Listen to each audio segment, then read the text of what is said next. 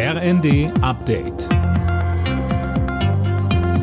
Stündlich neu. Auf den Punkt informiert. Ich bin Mia Hehn. Guten Tag. Nach dem schweren Zugunglück bei Garmisch-Partenkirchen hat sich die Zahl der Toten auf fünf erhöht.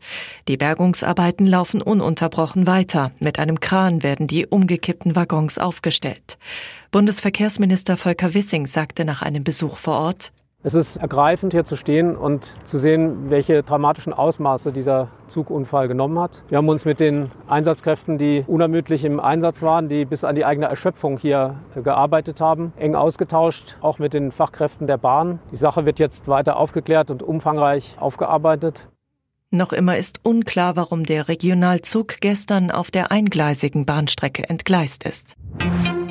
SPD-Chef Klingbeil fordert mit Blick auf die Modernisierung der Bundeswehr, dass jetzt bei der Beschaffung schnelle Entscheidungen getroffen werden. Gestern hatte der Bundestag den Weg für das 100 Milliarden Euro Paket freigemacht. Klingbeil spricht sich dafür aus, Vergabeprozesse